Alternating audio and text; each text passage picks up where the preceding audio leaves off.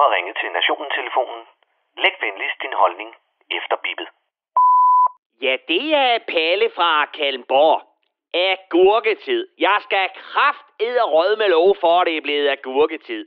Hvis man lukker op for nyhedskanalerne, så kan de kun dække SAS-konflikter og Tour de France. Hver gang en breaking news-bjælke ruller over skærmen så er det enten for at fortælle, at der stadig ikke er sket en udvikling i SAS-konflikten, eller at den er på plads, og at herre fru All Inclusive kommer hjem igen. Og hvis ikke det er det, der breaker den såkaldte nyhedsstrøm, så er det om de små anoretisk udseendede stofmisbrugere på cykel. Jonas Vingegaard mig her, Jonas Vingegaard mig der. Jeg er så pisselig glad. Hvem fanden har besluttet, at det snotcykelløb skal tvinges ned i halsen på os alle sammen? Der er intet, absolut intet seværdigt ved det lort, og jeg har prøvet. Åh, oh, guderne skal vide, jeg har prøvet at forstå det både med og uden bevingede ord fra den liderlige konsul Jørgen Let, som tydeligvis kun interesserer sig for tynde mænd på cykel og kokkepigers døtre. Han gjorde om noget, det er kun i forvejen kedelige Tour de France endnu mere ubærligt at glo og høre på.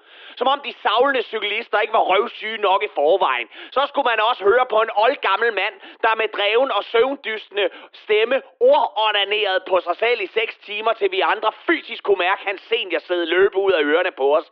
Jeg forstår ikke fascinationen for helvede.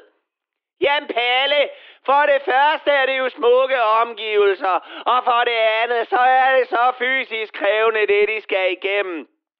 Ved du, at de kan nå en tophastighed på langt over 100 km i timen? Jamen, vi kan jo for helvede ikke se de omgivelser, fordi en eller anden fotograf på bagsædet af en knallert hellere vil zoome ind på tændstiksben og drikkedunke. Og at det er fysisk krævende, kan jeg ikke forstå. Jeg troede, de var blod, sæd, spyt og pisdopet hele bundet. Men bevares! Hvis det fascinerer dig at se på fysisk hårdt arbejde, hvorfor live-transmitterer de så ikke fra en almindelig dansk campingplads, hvor fede mænd i alderen plus 50 forsøger at lukke velkron på deres sandaler uden at lukke for luftvejene helt?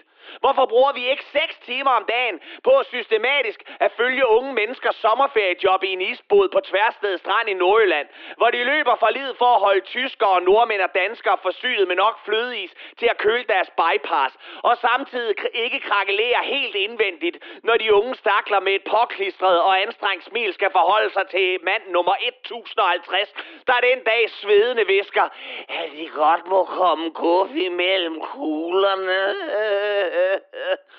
Og det argument, at det er spændende, fordi de kører over 100 km i timen, giver absolut ingen mening, når jeg ikke kan fucking se, at de kører så stærkt.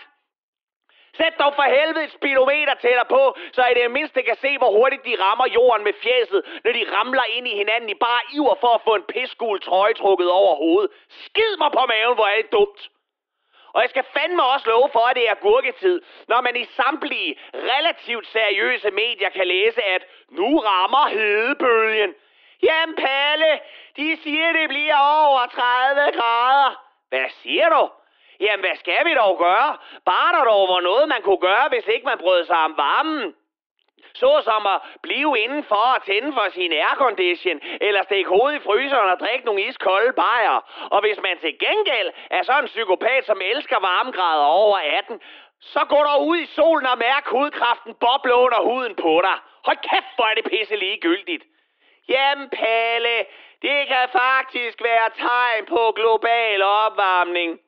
I London har de over 40 grader. Ja, men så længe de ikke har det året rundt, men kun i juli måned, og det trods alt er pissekoldt det meste af tiden ellers på de her breddegrader, så må jeg formode, at der ud over global opvarmning også bare kan være tale om, at det er fucking sommer, din idiotiske dommedagsprofet. Ja, det er over 30 grader. Din is smelter hurtigere. Din hund drikker mere vand. Og din mormor, som gudskelov overlevede coronaen, ender så i stedet med at dø af et hedeslag i lænestolen. Og fordi du ikke er så god til at besøge hende, så vær lige forberedt på, at hendes kat, herr Olsen, nok har ernæret sig alternativt, når du finder momse i midt august. Og det var Palle fra Kalmborg.